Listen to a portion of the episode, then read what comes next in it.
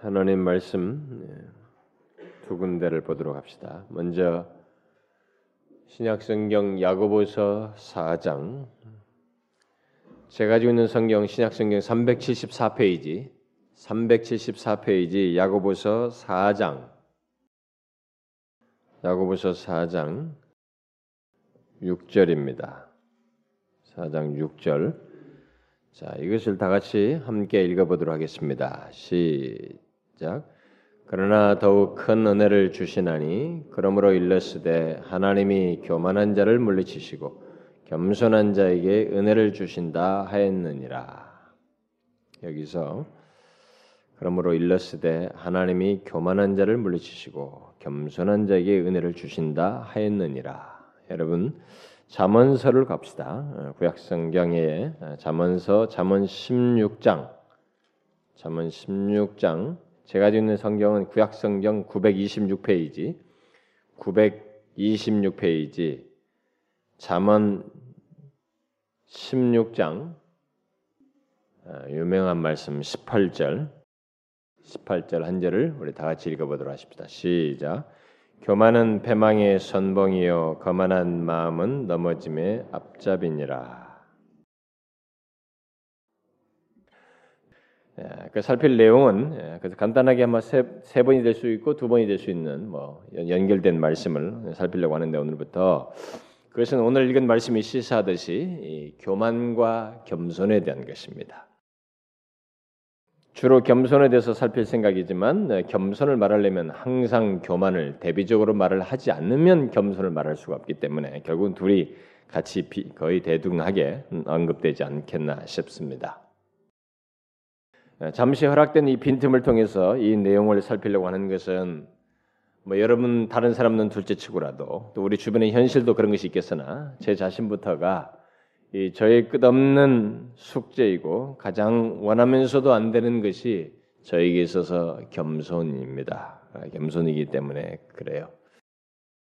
그러나 이것은 모든 그리스도인 모든 교회에서도 가장 안 되는 것이 모든 인간에게서 안 되는 것이 바로 이 겸손 문제예요.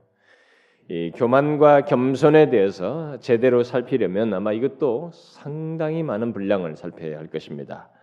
생각할 것이 많고 정말 방대하게 엮어서 특별히 영적인 교만, 이미 예수를 믿고 난 다음에 생겨나는 이 영적인 교만과도 관련해서 생각한다면 굉장히 많은 것을 생각할 수 있을 거예요.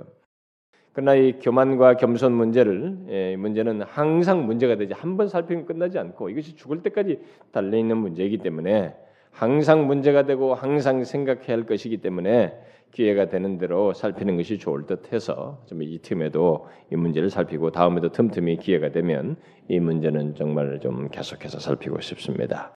그런데 제가 미리 고백을 합니다만은 이 교만과 겸손 문제를 살필 때 저희 심정은 힘들고 어, 좀 마음이 좀 무겁습니다. 왜냐하면은 저는 겸손보다 교만에 더 친숙한 것이 제 자신에서 분명히 보고 있기 때문에 그렇습니다. 뭐 겸손해서 이 말씀을 살피는 게 아니고 안 돼서 이것을 말씀을 같이 우리가 비추며 뭐 다음은 어떨지 몰라도 지금 현재 안 되는 이것을 말씀에 비추어서 좀 고쳐보기를 선하고 좀 더 은혜를 입고 싶어서 이 문제를 살피는 것입니다. 정말 겸손하기가 얼마나 어려운지요. 언젠가 제가 여러분들에게 말을 했지 않았습니까? 성경에서 말하는 이 성품적인 내용 중에 제가 가장 어렵고 안 되는 것 그래서 말하고 싶지 않은 것이 뭐 세 가지가 있다. 그게 겸손, 온유, 사랑이다. 제가 이렇게 말한 적이 있습니다. 이것은 정말로 진심입니다. 근데 너무 놀라운 사실은 그게 성경의 핵심적이다는 거예요. 우리 그리스도인들에게 가장 중추적이고 더 부유하게 핵심적으로 있어야 할 내용들이라는 것입니다. 그 가장 핵심적이고 가장 중요한 것들이 제일 안 되는 것을 이게 계속 자신 안에서 본다는 것은 정말로 큰 고통이에요. 음? 고통입니다. 특별히 항상 말씀을 읽고 뭐 전해 전하기 위해서 살피고 또 하나님 앞에서 삶을 돌아보면서 기도하는 저에게 있어서 그것을 계속 본다는 것은 참 고통거리입니다. 근데 여러분 혹시 여러분도 그렇지 않습니까? 온유하기보다는 쉽게 화를 내고 혈기를 쉽게 내고 음? 뭐 우리가 예수를 벌써 10년, 20년 뭐, 뭐도 뭐 혈기 내는 데는 좀처럼 온유하기는커녕 혈기 방장해서 말이죠. 마음에 안 들면 혈, 혈기 부리고 말이죠. 그러지 않습니까? 이 못된 기질이 꿈틀거리고 버럭버럭 화를 내고 뒤집어 뒤집으려고 하고 내 마음대로 안 들면 온유와 정반대의 것이 우리에게 꿈틀거리는 것을 보게 됩니다.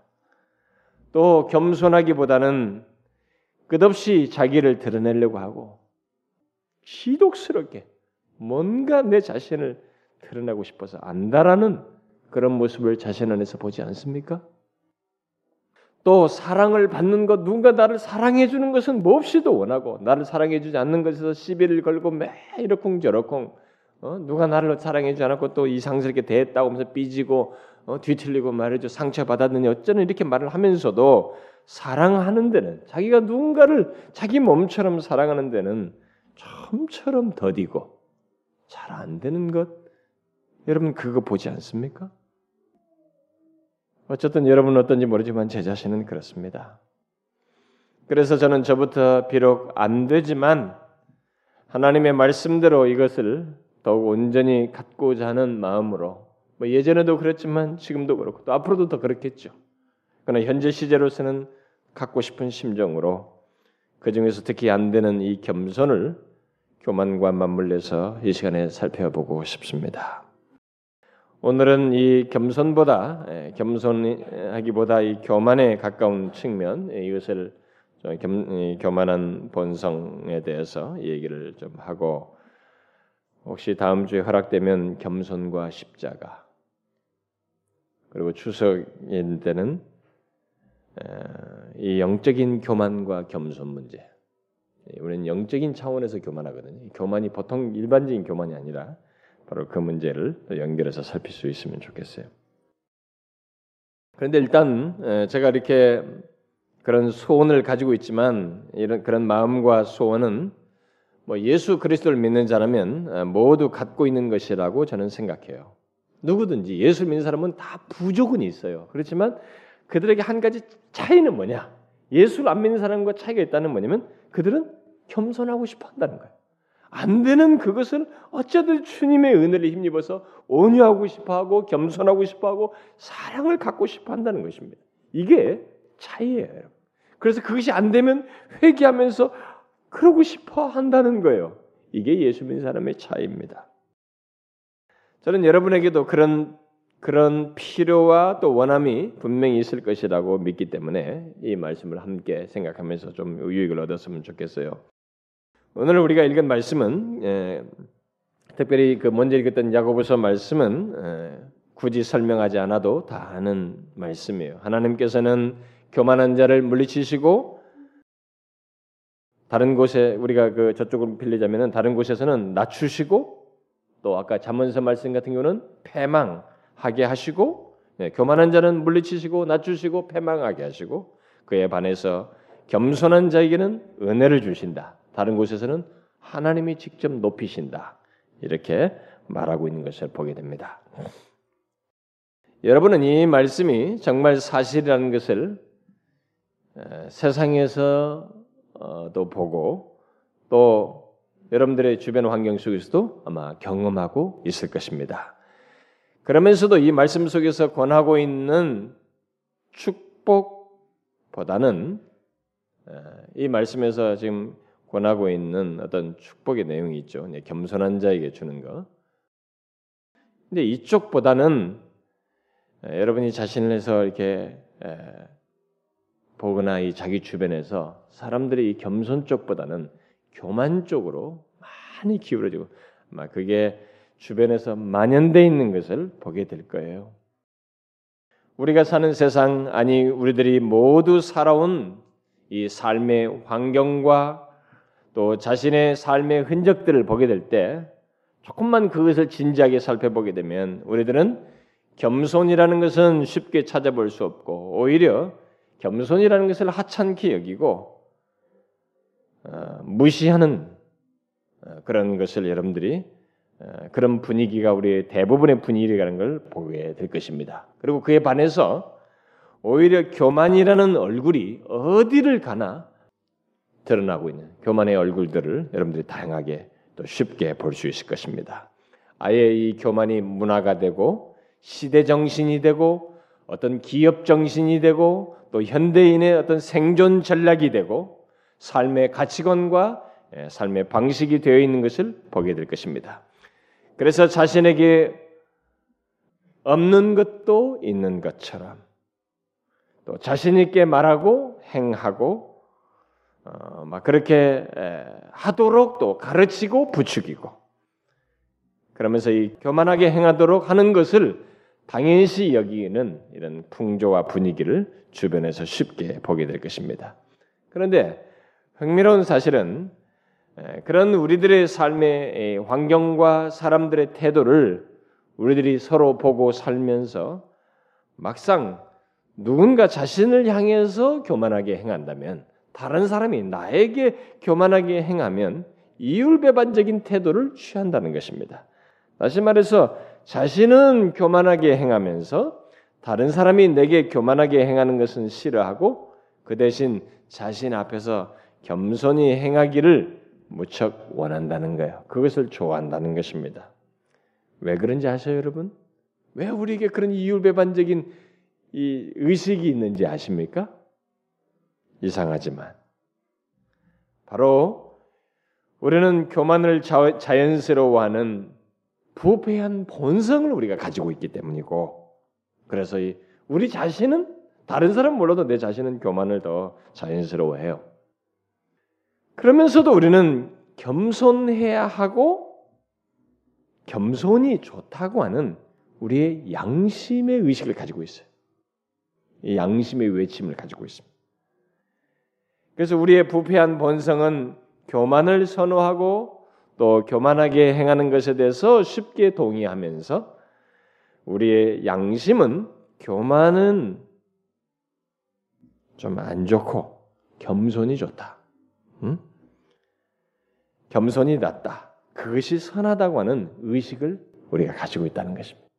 그래서 나중에 하나님이 우리를 예수를 모르는 사람도 심판할 때 양심을 사용하는 것이 인간의 양심을 하나님께서 다 사용하셔서 심판의 소스로 삼습니다. 우리가 무슨 예를 들어서 여기서 재판하게 될 때 이 사람의 죄 이력을 촥촥촥 컴퓨터든 뭐 입력해가지고 종이로든 써가지고 쫙 나오듯이 하나님의 심판대 앞에 서면 인간의 양심이 탁 A, B, C 각 사람에 대한 양심이 다 하나님 앞에 부인하지 못하게 되는 일종의 데이터로 다 등장하게 되는 것이에요. 근데 그, 데, 그 양심이 바로 이 기능을 해온 것입니다. 겸손하기를 원해요, 남들이 나한테는.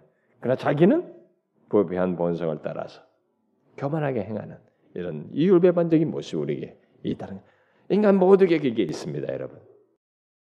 그런데 문제는 우리 자신만큼은 겸손보다 교만이 행하는 것을 더 자연스러워하고 그 때문에 우리 주변은 결국 우리 각자가 그러다 보니 모두가 그런 본성을 가지고 있다 보니 우리 주변 우리들의 이 세상은 교만이 만연해 있습니다. 교만이 우리 모두에게 아주 만연돼 있어요. 여러분은 자신의 삶과 삶과 행동 속에서 그것을 쉽게 발견할 수 있을 거예요. 아마 조금만 예민한 사람은 금방 발견할 수 있을 거예요. 한번 여러분 자신은 어떤지 한번 생각해 보세요. 여러분은 어떻다고 생각하십니까?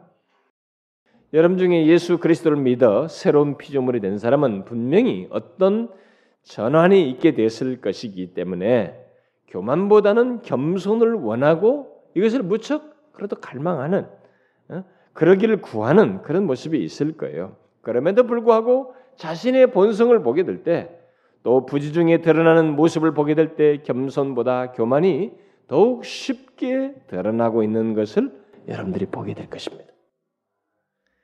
미국 역사상 가장 탁월한 신학자요, 철학자요, 설교자 중에 한 사람이었던 조나단 에즈워즈는 인간의 겸손과 교만 문제에 대해서 굉장히 깊이 묵상해서 글을 남긴 사람이에요. 많은 분량의 이런 이 내용에서 많은 분량을 남긴 사람입니다. 그것은 아마 스스로 그것을 아주 중대하게 생각하면서 살아왔던 사람인 것이 분명해죠. 네, 특히 그의 책 중에서 이 신앙과 정서라는 제목으로 번역된 Religious Affection이라는 이 책에서 그는 참된 신앙 정서로서 겸손을 사랑과 온유와 조용함과 용서와 자비 이런 내용, 이런 성품적인 내용을 다 합친 것보다도 더 많은 분량을 겸손이라는 문제를 다루는데 할애를 했어요. 아까 뭐 사랑, 온유, 조용함, 용서, 자비 이런 것은 다 합쳐봐야 13페이지 정도 분량이밖에 안 되는데 겸손이라는 이 내용만 하나만 무려 30페이지에 하라는 내용을 썼어요. 이 사람이. 그 정도로 이 겸손 문제를 아주 중요하게 여겼습니다. 특별히 신자들의 삶 속에서 영적인 교만과 관련해서 이 겸손 문제를 아주 중대하게 다루었어요. 바로 그 조나단 에드워즈가 이런 말을 했습니다. 인간 본성의 부패함을 두 가지로 집약할 수 있는데 인간의 이 본성이 부패했다는 것을 나타내 주는 그 두 가지 요약된 표지가 있는데 그게 하나가 바로 교만이고 또 다른 하나가 세상적인 마음이다. 이렇게 말했습니다. 여러분 얼마나 이게 정확한 설명이고 성경적인 표현인지 몰라요. 여러분들이 아십니까? 인간이 타락하여 부패하였다는 것을 우리들이 어떻게 알 수 있느냐? 뭐 우리가 선하지 않다는 것을 내 조상부터 인간이 얼마나 타락해가지고 이 부패한 본성을 가지고 있다는 것을 우리가 어떻게 알 수 있는가? 다양하게 설명할 수 있고 알 수 있지만은 인간의 부패하였음을 말해주는 이 두 가지, 이 집약된 두 가지는 정말로 교만이라는 것과 인간에게 있는 하나님보다 이상하게 하나님과 반대되는 쪽을 더 좋아하는 이 세상적인 마음, 바로 그거라는 것이. 인간이 타락했다, 부패했다라는 것을 보여요. 그 인간이 태어나면서부터 애들을 가만히 보면 이 아이들 속에서부터 서서 이 두 개가 집약적으로 크게 드러나요. 어려서부터. 여러분 잘 보세요. 그래서 하나님 쪽보다는 이 거짓된 쪽, 자기 본성적인 쪽을 세상적인 것을 그걸 더 좋아해요. 그래서 우리가 유치원에 뭐 일찍 보내잖아요. 막네 살만 보는데 어 어디서 이상한 그게 우리는 이제 아주 좋지 않은 욕인데 얘네들은 이제 지들끼리 친구들 쓰니까 욕을 쓰는 거야. 개새끼 그런 거예요. 어디서 그러니까 한 번도 집에서 들어보지 못했는데 갑자기 와서 개새끼라는 거야. 유치원 갔다 와죠. 어디서 들었냐. 저 초등학교 1학년 가더니만은 우리 집에서 한 번도 써먹지 않은 욕을 배워요. 우리 깜짝 놀라. 다시는 이런 욕 쓰면 너는 죽는 줄 알아라. 이게 겁을 줘서 막 탁 막아버리는데 아이들이 바로 이제 그게 뭐냐면 세상적인 마음이죠. 아주 무섭습니다 이게. 그러니까 인간이 그게 순을 드러내는 거야 성장하면서. 여러분 한번 이 세상 사람들 한번 잘 이렇게 뜯어보세요. 예, 잘 주변에 훑어보십시오. 잘 살펴보시면 그리고 또 여러분 자신 한번 보세요. 그리고 여러분의 최소한 지난 날에 여러분의 최소한의 과거를 한번 훑어보십시오.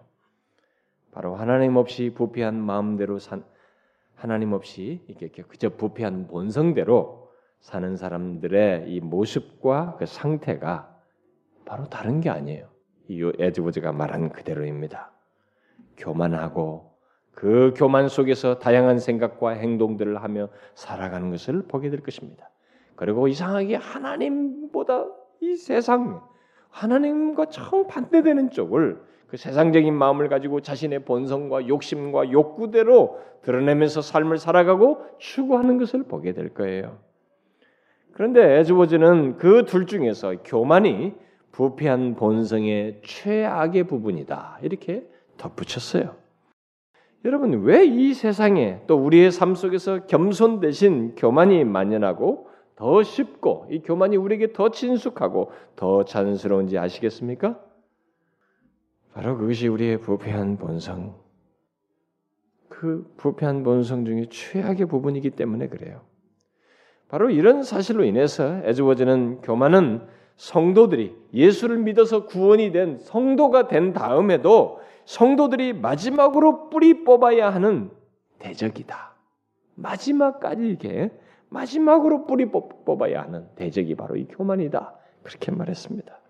그 정도로 교만은 성도가 된 사람들에게도 항상 문제거리가 되고 끝까지 거스려서 뿌리 뽑아야 하는 것이라는 거예요. 이것은 달리 말하면 겸손이 상대적으로 힘들다는 것입니다. 겸손, 교만은 그렇게 자연스러운데 그것을 거스려서 이 겸손을 나아가는 것은 굉장히 상대적으로 정말 어렵다는 것이에요. 힘들다는 것입니다. 쉽게 말해서 뭐 겸손은 우리의 본성을 이 교만하려고 하는 본성을 거스려서 의지적인 작업을 구체적으로 하나님을 의식하며 전인격적인 이 전인적인 어떤 작업을 함으로써 그런 필요가 있, 필요가 있고 또 그렇게 시대로 하는 것에 의해서 갖게 되는 상대적으로 어려운 것이다.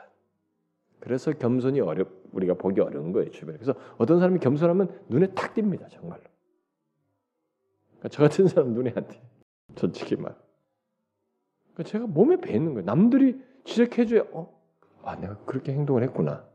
이럴 정도로 몸에 막 깊이 박혀 있는 거예요. 여러분은 이 사실을 실제로 자신에게서도 아마 볼 수 있어야 됩니다.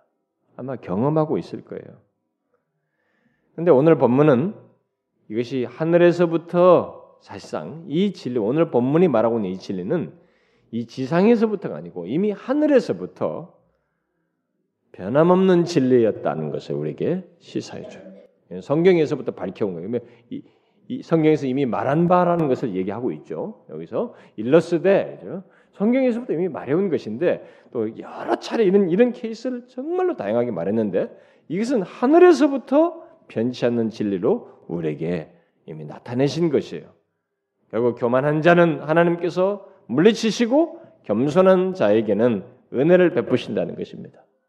이게 천사들의 세계 속에서부터 적용됐던 거예요.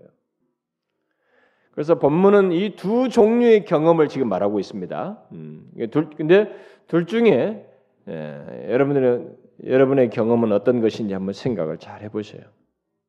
뭐예요? 교만한 자는 하나님께서 물리치시는 이런 일을 하심으로써 그런 경험을 할 수 있고 겸손한 자에게는 은혜를 베푸심으로써 다각적으로 은혜를 입는 경험을 할 수 있다는 거예요. 여러분들 이둘 중에 어떤 경험을 더 많이 하십니까? 예수 그리스도를 믿는 자는 이 두 가지를 분명히 자신의 삶 속에서 아마 경험해 왔을 거예요. 많이 보았을 것입니다. 그러나 이 시간에 제가 강조하려는 것은 이것을 그냥 스쳐 지나가듯이 생각할 수 있는 문제가 아니라는 것이에요. 여러분 이 문제는 정말로 곰곰이 생각해야 돼요. 그리고 수시로 항상 생각해야 될 문제입니다. 이것을 그냥 그랬구만, 그렇구만, 응? 뭐 교만할 수도 있지 뭐 그러면 그리고 겸손할 수도 있는 거 아니야? 그러면 뭐 이럴 수도 있고 저리고 그뭐 그게 별 차이겠는가? 이렇게 지나갈 수 있는 문제가 아니라는 것입니다. 이 말씀은 하늘에서부터 또 태초부터 실행되어 왔고 이 땅이 존재하는 한 계속 실행될 내용이에요. 그러니까 앞으로도 우리가 경험할 내용이에요. 이 둘 중에 어떤 것을 경험할 것인지를 말씀해 주셔요. 미리 대답해 주신 것이에요. 여러분 오늘 본문의 근거에서 성경에 기록된 한번 사례들을 여러분들이 많은 사례들을 이렇게 보시면 인생들이 참 여러분 열왕기나 역대기 같은 보세요. 겸손한 왕이 몇몇 없었어요. 이상하게 교만했어요. 다수가 교만했습니다. 심지어 선한 왕까지도 겸손해가지고 낮아빠지는 그런 경험이 있었던 것을 성경에서 보게 돼요. 여러분들이 성경 이런 사례들과 우리 주변 사람들과 여러분 자신 한번 잘 보시면 참 많은 것을 깨닫게 될 겁니다. 그래서 이것을 아 그렇구나 뭐 인생은 그런가 이렇게 지나갈 수 있는. 그러니까 우리에게 너무 좋은 선택의 기회가 있다는 것이 이런 면에서 어?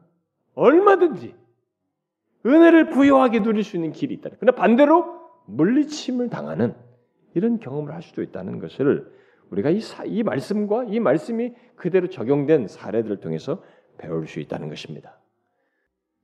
특별히 오늘 말씀 중에서 이 첫 번째 부분 교만한 자를 물리치신다는 것을 여러분들이 생각해 보면 이, 이 내용을 하나님께서는 세상 사람들에게도 예수를 모르는 사람들에게도 그대로 불변의 원칙으로 적용하시는 것을 보게 됩니다. 여러분 잘 보시면 어떤 기업도 막 교만에 잘 나가다가도 사라져요, 여러분. 100년, 200년 장수하는 기업이 없습니다. 지금까지. 여러분 역사를 보면 미국의 그렇게 큰 기업들은 10대 기업 이런 사람들이 다 떨어져 나갔어요. 이전에. 그렇게 되지 않아요, 여러분. 한 개인의 재벌도 마찬가지고. 그러니까 세상 사람들까지도 하나님께서는 이, 이 원칙을 적용하셔서 물리쳐버려요. 네, 진짜로. 교만한 자들. 제국이든 나라까지도 그렇게 하고 개인도 그렇게 하십니다. 여러분들 성경 이해를 잘 보세요. 성경 여러분 제가 몇 가지 예를 들어 들어볼게요. 하나님은 영광스럽게 창조된 이 천사들이 처음에 천사들이 이사야서를 보면 그것이 나옵니다만은 교만하게 그들 그 천사들 중에 천사장부터가 너무 영광스럽게 창조됐고 영광스럽게 창조됐을 뿐만 아니라 너무 큰 권세를 그 아름다운 권세를 주었습니다. 그 아름다움과 그걸 줬어요. 근데 이 천사 천사가 높아지려고 했네. 교만하게 높아지려고 했는데 어떻게 됐어요?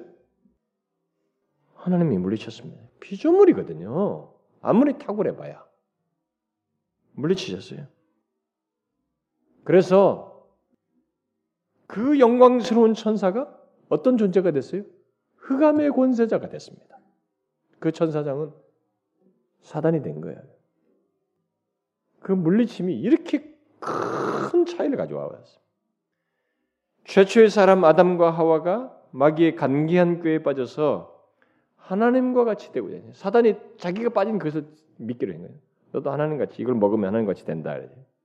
이 하나님과 같이 되고자 할 때 그야말로 교만하게 될 때 에덴에서 쫓겨 저주 아래 누게 수고해야 되고 땀을 흘려야 되고 죽음이라는 것을 사망이라는 것을 맛보아야만 했습니다. 인간들이 하나님이 다시는 이런 심판을 면치 면치 말고 하나님을 우리가 거스르기 위해서 통치를 받으려고 한 것이 아니라 하나님을 등지기 위해서 바벨탑을 쌓을 때 하나님께서 흩어버렸잖아요. 물리치셨어요. 그렇게 하나님의 보좌에서부터 이 세상 나라까지 하나님은 스스로 자기를 높이며 교만하게 행하는 자를 물리치셨습니다.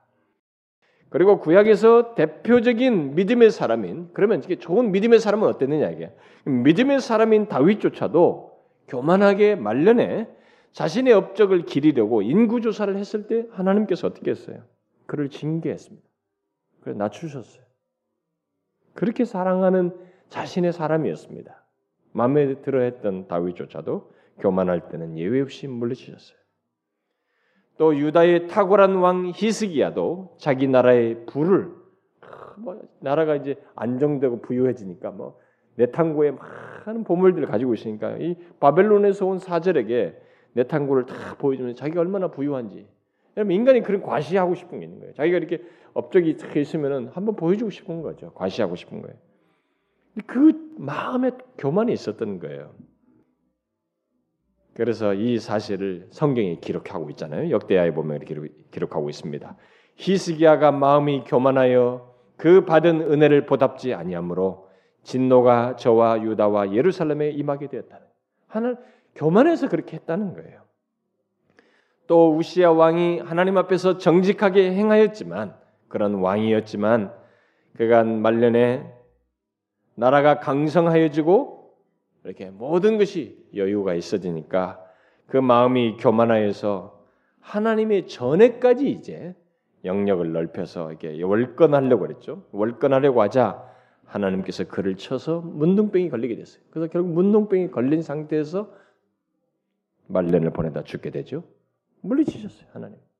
교만한 것을 그렇게 하나님께서 이 말씀을 천상에서부터 불변의 원칙으로 지키세요. 천사들부터 하늘에서부터 이 지상 나라와 개인의 심지어 선한 왕들까지도 하나님이 그렇게 마음에 들어하는 사람까지도 교만할 때는 물리치셨어요.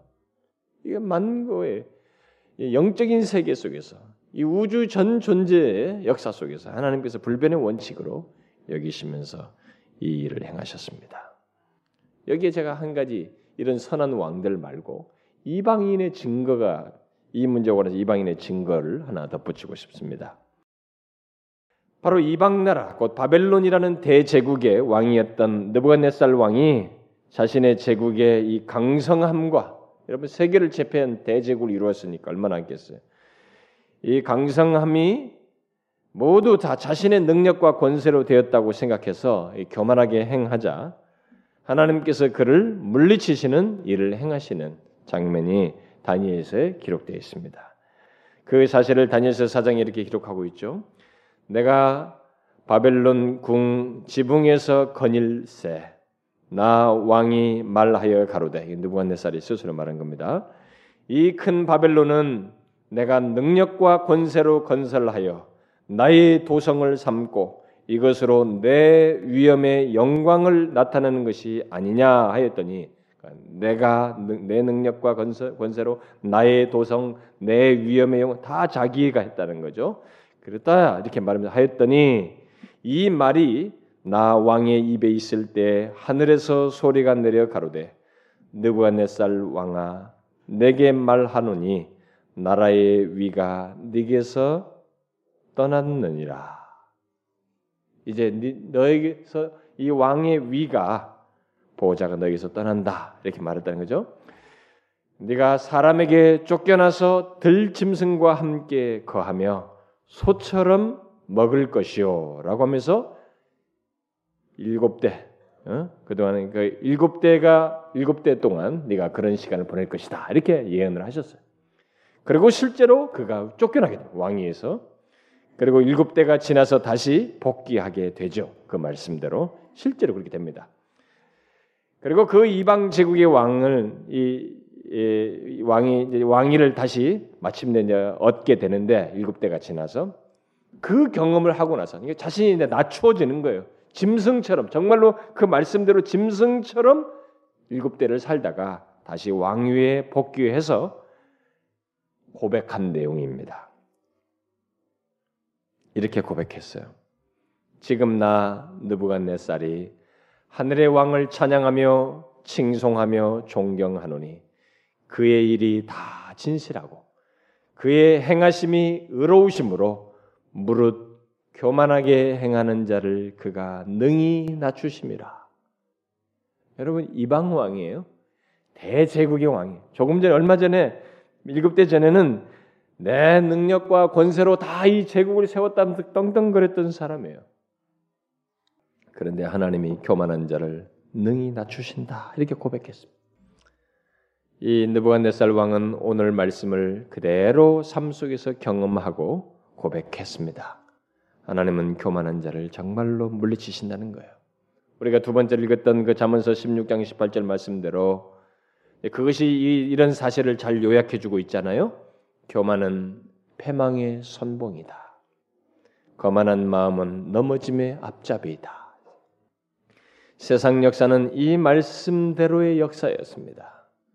그리고 우리의 삶은 바로 이 말씀대로의 삶이에요. 여러분이 잘 보세요. 교만은 정말로 패망의 선봉입니다. 넘어짐의 앞잡이에요. 이 거만한 마음은 반드시 넘어지게 하는 첫 출구입니다. 시작이에요. 여러분 교만은 반드시 패망을 가져옵니다. 끝이 안 좋아요. 아무리 성공하고 큰 권세를 갖고 부유해도 대제국을 소유해서도 소용없습니다. 교만하게 되면 우리의 끝은 안 좋아요. 넘어지게 됩니다. 패망하게 돼요. 그것을 하나님께서 친히 주장하십니다. 하나님께서 그렇게 되도록 역사하세요. 사람마다 상황에 따라서 정도를 달리해서 경험할 수 있겠습니다만은 이 문제를 그러나 여러분이 조금만 예민하게 보시면 살면서 아주 작은 일에서부터 작은 문제에서부터 큰 일에 이르기까지 실제로 이 말씀대로 다 됐던 것을 경험하게 되었을 거예요. 교만하게 될 때 정말로 넘어지는 거예요. 미끄러져요. 안 되는 거예요. 결과가 궁극적인 결과가 안 좋아요. 그런데 여러분, 그 누가 하나님께서 이 물리치시는 그 대상이 되고 싶겠어요? 음? 그 누가 이 물리치는, 물리치시는 그 대상이 되고 싶겠습니까? 저는 우리 중에 그 누구도 패망하기를 원치 않고 넘어지기를 원치 않는다고 생각이 됩니다. 그렇죠? 여러분 중에 뭐 사업하면서 패망하고 싶어요? 인생이 망하고 싶습니까? 아무도 우리는 그걸 원치 않아요. 그러나 많은 사람들이 그 사실을 알면서도 패망하기를 원치 않으면서도 거만한 마음을 품는다는 거예요. 이 아이러니가 있다는 것입니다. 어째서 그럴까요? 이미 제가 앞에서 근본적으로 이 부패한 본성 때문에 그렇다는 얘기를 했는데 좀 더 구체적으로 왜 패망하고 싶지 않으면서도 넘어지고 싶지 않으면서도 이 패망과 넘어짐을 가져오는 교만, 이 거만한 마음을 쉽게 벗어나지 못할까? 여러분은 그 이유, 이유와 원인에 대해서 한번 생각해 본 적이 있습니까? 혹시 지금까지 그 원인에 대해서 거의 생각해 보지 않고 그저 살면서 패망하고 넘어지는 것 자체만 왜 일이 안 되지? 왜 이 사업이 망하는 거야? 왜 내 인생은 이런 꼬이는 일이 있어? 라고 하면서 패망과 넘어짐 자체를 탓하고 또 그것을 그저 인생을 살다 보면 있을 수 있는 일인 것처럼 생각하면서 쓱쓱쓱 지나왔습니까? 왜냐하면 주변에서 다른 사람도 다 경험하는 일이니까 뭐 나도 그럴 경험을 하는 것이 이렇게 생각해 왔냐는 거예요. 아니에요, 여러분. 이 세상에 예수를 모르는 사람들까지도 모두 그들의 삶 속에서 있는 이 패망의 원인 속에는 여러분 교만이 있어요. 교만이 있습니다. 잘 보셔요, 여러분. 하나님이 이 말씀을 하늘에서부터 이 땅의 역사 최후의 심판일 때까지 이 말씀을 그대로 지키십니다. 오늘 말씀을 그대로 지키세요. 교만한 자를 물리치시고 겸손한 자에게 은혜를 주시는 이 말씀을 이 원리를 그대로 적용한다는 것입니다. 여러분 이제 생각해 보셔야 됩니다. 이것을 그냥 지나갈 문제가 아니라는 것이에요. 이 하나님의 말씀을 진지하게 생각하여서 자신의 삶이 패망과 넘어짐으로 가기보다 하나님께서 높이시고 다각적으로 은혜를 주시는 길을 가고자 해야 된다는 것이에요. 이제는 이제는 이것을 알고 좀 더 생기 있게 적용할 수 실천적으로 적용할 수 있어야 된다는 것입니다. 그래서 먼저 패망과 넘어짐의 길을 피하라는 것입니다. 바로 이 그것의 원인인 교만의 길을 피하라는 것이에요. 저는 이것에 오늘 강조점을 두고 덧붙이고 싶습니다.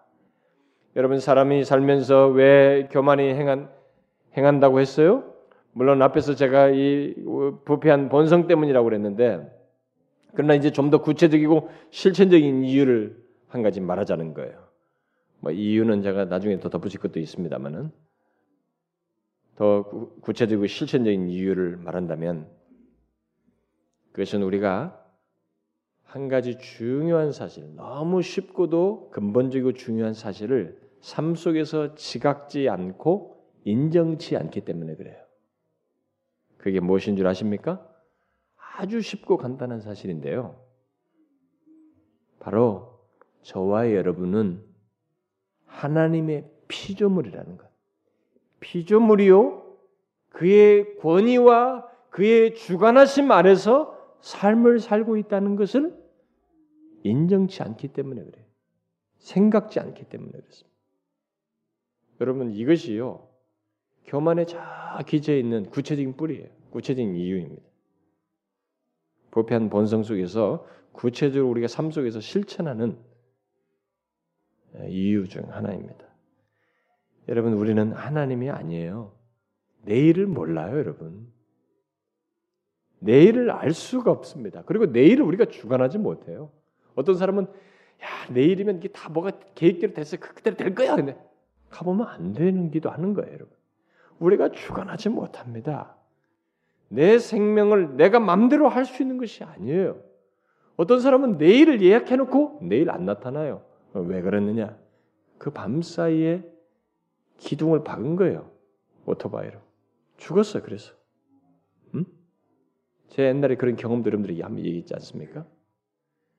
우리는 피조물이에요, 여러분. 그래서 뭐 만고장생할 것 같은데 이게 꺼죽이 늙어가고 있어요. 그래서 싹 묘에 들어가면 한 줌 흙이 돼버리는 거예요. 정말 피조물이구나. 그걸 그대로 우리가 인정할 수 있는 문제예요. 우리는 나의 존재에서부터 오늘의 지금 이 누리고 있는 호흡과 생명 그리고 심지어 내일 있게 될 내일이라고 하는 시간 같은 것은 다 하나님의 허락하에서 주어지는 것이고 누리는 것들이에요. 여러분이 소유하고 누리고 경험하는 모든 것은 하나님의 주관 아래서 주어지는 것들이고 갖는 것입니다. 여러분이 이 사실을 하나의 지식으로 듣든지 그저 시, 스쳐 지나가는 말로 듣든지 심지어 인정을 하지 않든지 그것에 대해서는 제가 어떻게 할 수가 없어요. 그러나 여러분들은 경험은 하게 됩니다. 이 사실은. 이 사실은 분명히 경험하게 돼요. 부인할 수 있지만은 경험은 분명히 하게 될 것입니다. 어쨌든 분명한 사실은 여러분이 교만하게 되고 거만한 마음을 품는 것은 여러분이 하나님이 피조물이요 하나님의 권위 아래 있으며 그의 주관하심에 주관하심 아래서 삶을 살고 있다는 것을 인정치 않기 때문에 생각지 않기 때문에 자연스럽게 흘러나오고 있으며 그 결과로서 여러분들은 반드시 어떤 결과를 갖게 되는데 그게 뭐냐? 오늘 말씀대로 하나님께서 낮추시고 물리치시는 경험은 하게 된다. 패망하게 되고 넘어지는 경험은 하게 된다는 것이에요. 어떤 사람은 착각해요. 왜냐하면 지금 잘 되고 뭐 어떤 뭐 이러니까 지금 착각해. 가봐야죠. 좀 더. 지금 현재 교만에 대한 이 결과를 아직 못 봤을 뿐이니까 가봐야 된다는 것입니다. 하나님은 이것을 끝까지 지키십니다. 하늘에서부터 지켰어요. 천사가 교만할 때부터 물리치시는 이 일을 지키셨어요. 그리고 지금까지 앞에서 제가 열거한 사람은 아무것도 아니고 성경을 읽어보시면 수요도 없이 많아요. 그리고 주변에서 보면은 다 안 되는 사람, 세상 사람들에게까지도 하나님은 이 원칙을 지키셔요. 정말로 넘어집니다. 물론 우리들이 교만하여 패망하고 넘어지는 모습은 다양하게 나타나게 됩니다. 크게는 부유하고 건강하고 사업이 잘 되고 승승장구하던 상태에서 상실과 내리막길을 가는 것을 통해서 있게 돼요. 여러분 막 했는데 막 건강했던데 건강이 확 꺾이면요. 진짜 막 낮춰집니다. 낮춰져요.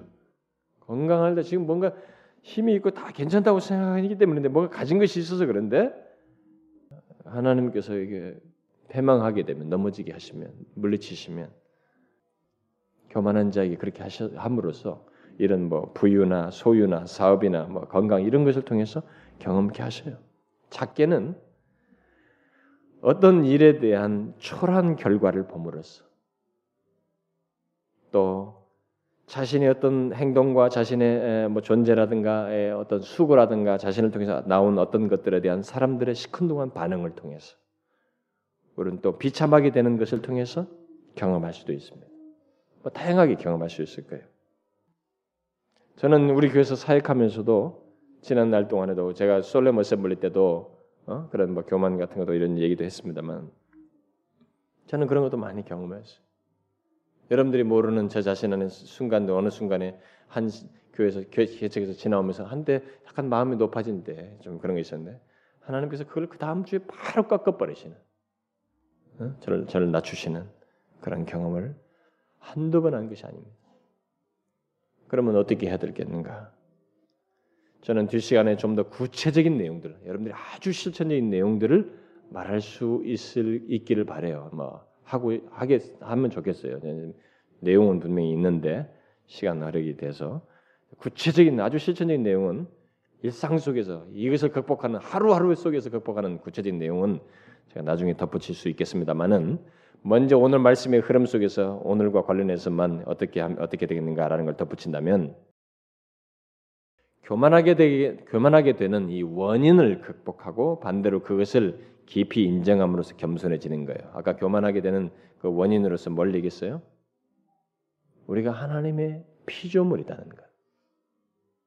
그리고 내가 지금 소유하고 누리고 갖는 이 모든 것이 그의 권위 아래서 허락되는 것들이요.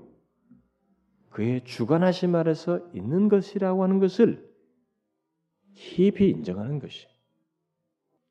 특별히 일이 잘 될 때, 돈이 모아질 때, 사업이 잘 될 때, 학교와 직장에서 인정받고 그 중에서 여러 사람이 있는 중에 그 중에서도 상위에 랭크될 때, 승승장구할 때, 우리는 그 모든 것을 바벨론 왕처럼 느부갓네살처럼 내 능력과 내 권세가 건설하여 이루었다라고 말하면서 내가 잘나서 내가 이루었다고 하기보다 그렇게 하지 말고 그래서 내 마음대로 할 수 있다라고 생각하지 말고 그렇게 거만한 마음을 품지 말고 그 대신 이 모든 것을 주시니가 하나님이시며 나는 하나님의 피조물이요 그의 주관 아래서 삶을 살고 있으며 그가 오늘이라도 내 생명을 거두시면 가야만 하는 존재요. 그런 심이 하나님의 존재 아래 있는 권세 아래 있는 통치 아래 있는 존재라는 것을 피조물이라는 깊이 있는 이식을 통해서 오늘이라도 호흡을 거두시면 이 땅에 묻혀서 한 줌 흙으로 돌아가야 하는 그런 피조물이라는 깊이 있는 이식을 통해서 겸손하는 것입니다. 자랑할 게 뭐냐? 저는 솔직히 말해서 제 자신에게 몸에 이렇게 비록 젊은 나이지만 이렇게 여러 군데 몸이 고장이 많이 나 있는 것에 대해서 한편에서는 감사하기도 해요. 그래서 보고 어떤 걸로 문제가 의사한테 가면 사실 뭐, 뭐 저는 부끄럽다고 생각하지 않습니다. 뭐 몸에 있는 질병이 뭐 전립선 문제 가지고 전립선 비대증 그러네. 의사가 한 10년 빨리 왔네 그래. 뭘 하면 아, 이렇게 빨리 왔네. 뭘 빨르다는 거예요, 제가 몸에 뭐 문제가 생긴 것이 빨리 빨리 이렇게 고장 났다는 거예요. 제가 옛날에는 젊었을 때는 예, 산을 좋아했습니다. 아주 정말 뭐 지리산도 종주 몇 번, 설악산도 종주 몇 번, 뭐 하여튼 유명한 산은 다 가보고 대만까지 가려고 하는데 꺾였죠. 예. 한국은 다 돌았다 이렇게 생각하고 뭐 이렇게 생각했는데 저는 딱 척추가 문제가 딱 됐습니다. 영국에 가가지고 활보를 못해요. 몸에 다 고장이 났지 않습니까? 피조물이라는 의식을 피할 수가 없어요. 삶 속에서. 하루 살면서 일어나면서 정말로 나는 피조물이다. 내가 오늘 저녁에 수면을 못 취하면 내일을 유지하지 못한다는 것이. 그래서 제가 나중에 이 은혜와 잠에 관한 문제를 한번 하고 싶습니다. 예? 여러분들은 아 벌써 웃으시네요. 벌써 잠을 은혜라고 했네. 이게 하나님은 졸지도 않고 주무시도 않으면서 우리에게 주신 거예요, 여러분. 이게 은혜의 한 내용이에요. 그거 없으면 우리가 안 사, 못 삽니다. 3분의 1을 잠을 보내요. 인생 중에. 거기서 이 잠의 문제에서 우리가 하나님과 우리 사이의 차이를 보는 것입니다. 그는 졸지도 아니하시고 주무시도 않는 영원부터 영까지 스스로 계시지만 우리는 피조물이에요. 자야만이 유지하는 존재입니다. 그래서 여러분이 하루아침 일어날 때마다 이 수면을 통해서 피조물이라는 것에 대해서 깊이 자각하셔야 됩니다. 그래서 교만하려고 하는 이 마음을 꺾어야 돼요. 꺾어야 됩니다. 그의 주관하심 속에 있는 거예요. 부유함도 건강도 이만큼 이룬 것도 사업이 잘 되는 것도 하나님이 오늘을 주시고 나에게 모든 이 상황을 주관하시며 허락하시고 오늘 하루 수면을 취하고 내일 건강한 몸으로 또 일하게 하시고 하루를 주시기 때문에 이런 것을 누릴 수 있다는 것을 이런 피조물인 나에게 은혜를 베풀기 때문이라는 것을 깊이 자강하시면서 부유해진 것으로 교만하지 말고 건강해진 것으로 상위 랭크된 것으로 교만하지 말고 이 모든 것을 허락하시고 주시니가 하나님이시다. 그분 때문이라는 것을 깊이 인정하면서 겸손해야 한다는 것입니다. 여러분의 지나온 삶을 한번 찬찬히 보세요. 잘 나가던 여러분이 언제 꺾이셨는지 한번 보셔요. 한참 모든 것이 잘 되고 승승장구하면서 인정받던 여러분이 언제 낮추어졌는지 또 잘 될 듯 하다가 언제 그르치고 안 되고 비참하게 됐는지 잘 보시면 자신이 하나님의 피조물됨을 인정치 아니하고 내가 수완을 잘 발휘해서 그런 거야. 모든 것을 내가 잘해서 그래. 이건 이렇게 이렇게 자기를 드러내는 이 결과 속에서 있게 되는 것을 확인할 수 있을 거예요. 잘 보시면 정말로 발견하기 오늘 말씀 그대로 발견하게 될 것입니다. 이 모든 것을 허락하신 하나님을 생각지 않고 자신이 잘나서 그런 줄 알고 자신을 높이며 한참 교만하게 굴었기 때문일 것입니다. 그 시간은 문제가 안 돼. 어떤 사람은 이, 이 물리침의 경험이 어떤 사람은 즉각적으로 경험하기도 하고 어떤 사람은 10년 뒤에 경험하기도 하는데 그 물리, 문제가 되잖아요. 근데 하나님이 사랑하는 자일수록 빨리 경험돼요. 다윗이나 이런 사람들 케이스를 보게 되면 교만한 자가 물리치는 경험이 빨라요. 그게 하나님이 예민한 사람들, 하나님과 좋은 관계 있는 사람들, 하나님을 사랑하는 사람들, 그 사람들은 그렇습니다. 그래서 오히려 그걸 좋아해야 돼요, 여러분이. 여러분 외면상으로는 여러분들이 하나님께서 물리치는 이 경험을 하게 될 때 그 외면상으로는 어떤 사람들이 연루돼 있어요. 또 누군가가 잘못해서 그런 일이 있는 것으로 보여요. 또 자신의 잘못된 판단과 결정이 연관되어 있습니다. 그래서 뭔가 일이 그르친 것처럼 보여요. 그러나 여러분들 그것은 다 현상적이고 외면적인 것이고 근본적인 원인은 여러분이 하나님과 자신의 존재를 망각하고 자신이 하나님의 피조물인 것을 망각하고 거만한 마음을 품고 행했기 때문에 하나님께서 물리치시고 낮추셨던 것을 발견하게 될 것입니다.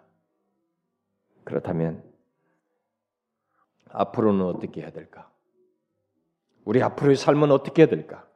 여러분 앞으로도 여러분은 오늘 말씀대로 되는 것을 아시고 반드시 교만한 자는 물리치시고 겸손한 자는 은혜를 주신다는 사실을 알고 교만이 아니라 겸손키를 구하셔야 합니다. 교만할 때 반드시 여러분들은 넘어지고 낮아지는 것을 경험하게 될 거예요. 미래도 똑같습니다. 그러나 미래도 하나님의 피조물인 것을 인정하고 모든 것이 하나님의 주관에서 허락된 것을 인정하며 겸손히 행하게 되면 하나님께서 여러분들에게 다각적인 은혜를 주시고 높이시는 것, 그분이 친히 높이신 것을 경험하게 될 거예요. 그러므로 여러분, 이 만고불면의 하나님의 원칙, 곧 창조주 대신 하나님께서 피조물인 우리에게 확고하게 말씀해 오신 오늘 본문 말씀의 원리를 유념하시래요. 꼭 유념하셔야 됩니다. 진실로 패망과 넘어짐이 아니라 우리를 높이시며 다각적으로 하나님께서 친히 은혜 주시는 것을 경험하고 싶거든 교만을 극복하고 겸손하라는 것입니다. 한 사건, 한 상황 속에서뿐만 아니라 매일같이 계속 그러하기를 구하라는 것이에요. 교만이 더 친숙하고 더 자연스러워도 우리의 본성에는 더 교만이 자연스러워요. 너무 건드리지만 않으면 교만적으로 나와요. 우리는 그냥 몸에 배어서 나옵니다. 그렇더라 할지라도 예수 그리스도를 믿는 자는 하나님이 어떤 분이신지 압니다. 그리고 우리는 피조물인 것을 알게 알아요. 그리고 우리의 삶이 그분의 주관에 있음을 압니다. 그러니까 이것을 분명히 매일같이 매 사건 속에서 매 문제 속에서 지각하며 인정하라는 것이에요. 자신이 어떤 자인지. 여러분 저는 지금 우리의 과거의 패망과 넘어짐을 넘어짐이 무엇 때문인지 해석해 주었습니다. 성경 말씀에 근거해서. 그리고 미래 현재와 미래가 패망할 수 있고 반대로 은혜를 입을 수 있다는 그것도 어, 무엇에 의해서 그게 되는지를 어떤 면에서 예언적으로도 이 본문의 근거에서 말씀했어요. 비록 우리들이 무지몽매해서 이렇게 듣고도 교만해지는 일이 있을지라도 그때마다 여러분들이 속히 이 말씀을 오늘 본문 말씀을 기억하시고 패망과 넘어짐을 피하기 위해 나는 하나님의 피조물입니다. 수면을 자지 않으면 내일의 일을 못하는 자입니다. 그러나 하나님은 졸지도 아니하시고 쉬지도 아니하시며 우리 우편의 그늘 되시는 창조주이십니다. 그러니 여호와여 나의 삶에 있는 이 모든 부유함 때문에 교만하지 않게 하시고 내가 누리는 어떤 것들로 인해서 마음이 높아지지 않고 주신 자도 여호와시요 취하신 자도 여호와시라고 고백하면서 있는 것을 자족하며 감사하는 자가 되게 해달라고 구하면서 가셔야 합니다. 내일이라도 나의 생명을 하나님께서 거두시면 가야만 하는 존재라는 것을 기억하고 이 모든 것을 하나님이 허락하신 것이며 잘 되는 것조차도 하나님이 주관 속에서 잘 되게 하시고 부유하게 하는 것도 하나님이 허락하심 속에서 부유하게 하시는 줄 알고 그분을 인정하고 겸손히 쓰라는 것입니다. 부 부유함 많은 것들을 풍요를 겸손히 쓰라는 거예요. 내가 했다고 하지 말라는 것입니다. 그러면 하나님이 물리친다는 거예요. 그 어리석은 길을 가지 말라는 것입니다. 오히려 이렇게 주시는 자가 여호와이신 줄 알고 은혜에 감사하는 것입니다. 감사하는 거죠. 하나님은 그 사람에게 더욱 은혜 주십니다. 은혜를 기억하고 겸손히 감사하는 자에게 더 은혜를 줘요. 더 주어서 주님의 일을 하게 하는 것입니다. 저는 여러분들이 이 선명한 말씀을 통해서 넘어지게 되고 물리치는 교만의 길이 아니라 하나님의 은혜를 더 많이 경험하는 겸손한 자의 길을 가기를 바랍니다. 기도합시다. 하나님 아버지, 참 우리의 교만을 우리가 생각하고 파악하는 것보다 더 많이 심하게 교만한 우리들의 모습을 말씀을 통해서 조금 보게 됩니다. 주님이여 저희들이 그것은 분명히 넘어지고 패망하는 길이요 하나님께서 물리치는 길인데도 불구하고 이것을 가볍게 여기며 일상 속에서 개의치 않고 쉽게 지내왔던 우리들을 보게 됩니다. 주님 우리를 불쌍히 여겨 주셔서 우리가 하나님의 피조물이요 주의 은혜 아래서 허락하심 아래서 현재 것들을 누리는 줄을 알고 겸손히 하나님의 은혜에 감사하며 하루하루를 살아가는 저희들 되게 하여 주옵소서. 우리 사랑하는 지체들 이 종과 함께 주님 교만의 길이 아니라 더욱 더 겸손의 길을 갈 수 있도록 우리는 약하오나 성령이여 감화 감동하시며 인도하여 주옵소서. 예수 그리스도의 이름으로 기도하옵나이다.